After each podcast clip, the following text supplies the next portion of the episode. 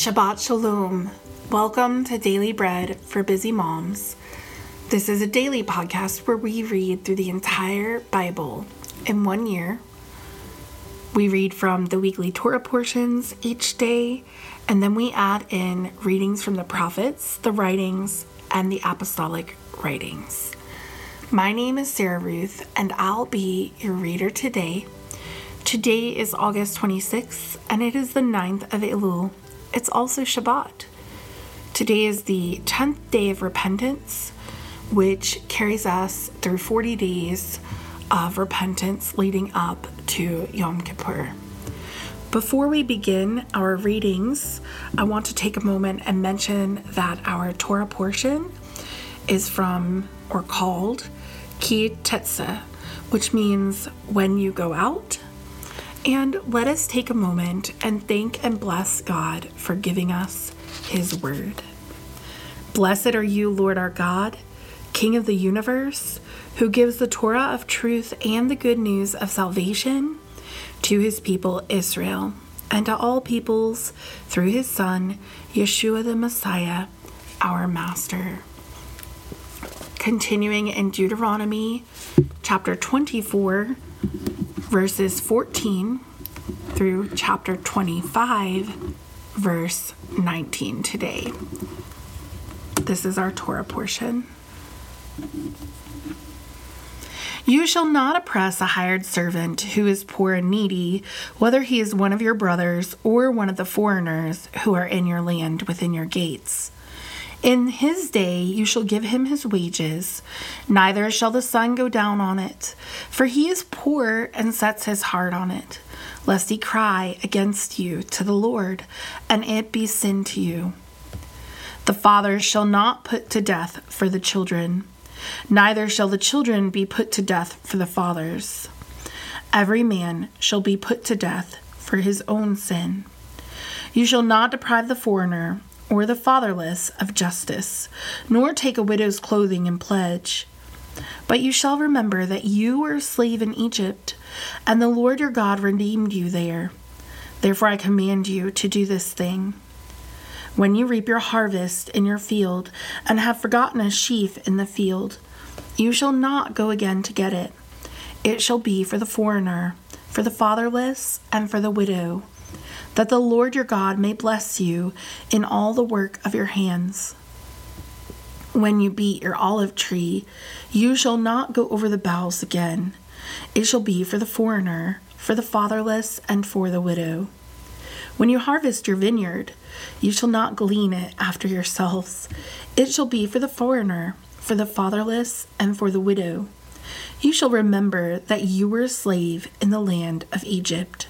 Therefore, I command you to do this thing.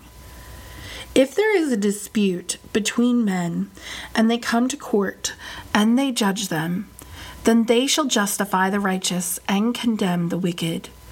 It shall be, if the wicked man is worthy to be beaten, that the judge shall cause him to lie down and to be beaten before his face, according to his wickedness, by number.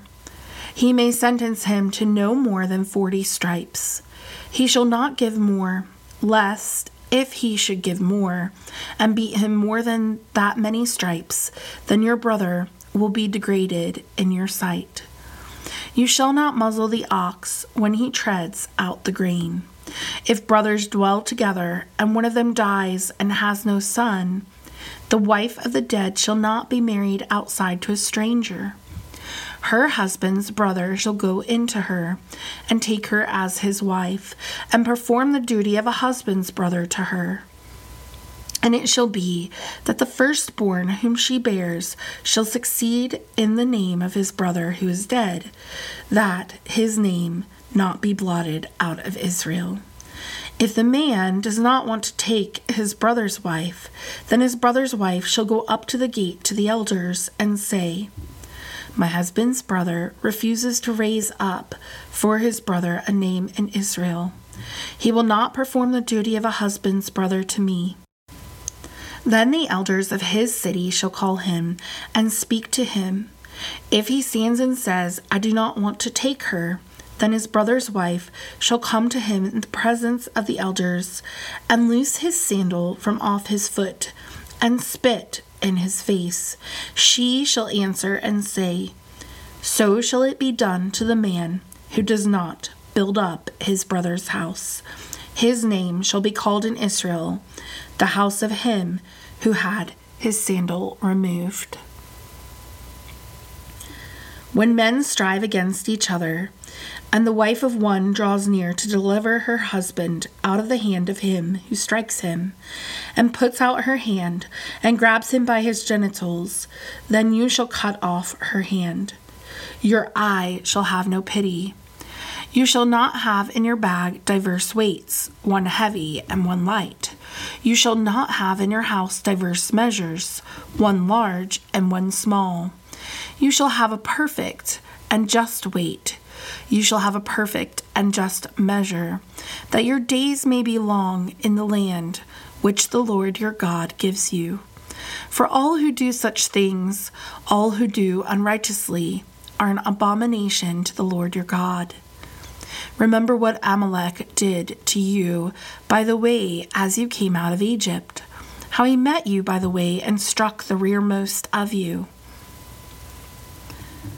all who were feeble behind you, when you were faint and weary, and he did not fear God. Therefore it shall be, when the Lord your God has given you rest from all your enemies all around, in the land which the Lord your God gives you for an inheritance to possess it, that you shall blot out the memory of Amalek from under the sky. You shall not forget. This concludes our Torah reading for today. We're going to move on to the Haftarah, and we're going to read from Isaiah chapter fifty-four, verses one through ten. Sing, barren, you who did not give birth. Break out into singing and cry aloud, you who did not travail with child. For more are the children of the desolate than the children of the married wife, says the Lord. Enlarge the place of your tent, and let them stretch out the curtains of your habitations.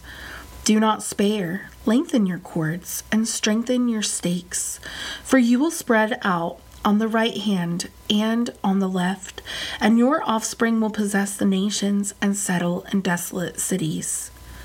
Do not be afraid, for you will not be ashamed. Do not be confounded, for you will not be disappointed. For you will forget the shame of your youth, and the reproach of your widowhood you shall remember no more. For your Maker is your husband, the Lord Zava'ot is his name, the Holy One of Israel is your Redeemer. He will be called the God of the whole earth, for the Lord has called you as a wife forsaken and grieved in spirit, even a wife of youth when she is cast off, says your God. For a small moment I have forsaken you, but I will gather you with great mercies. In overflowing wrath I hid my face from you for a moment, but with everlasting chesed I will have mercy on you, says the Lord your Redeemer. For this is like the waters of Noah to me. For as I have sworn that the waters of Noah will no more go over the earth, so I have sworn that I will not be angry with you, nor rebuke you. For the mountains may depart, and the hills be removed, but my chesed will not depart from you, and my covenant of shalom will not be removed, says the Lord, who has mercy on you. And that finishes our readings in Yeshayahu, the Haftarah. We're going to read our last portion today from the Apostolic Writings. Today's reading is in Romans. We're reading from chapter eight, verses eighteen through thirty. For I consider that the sufferings of this present time are not worthy to be compared with the glory with which will be revealed toward us.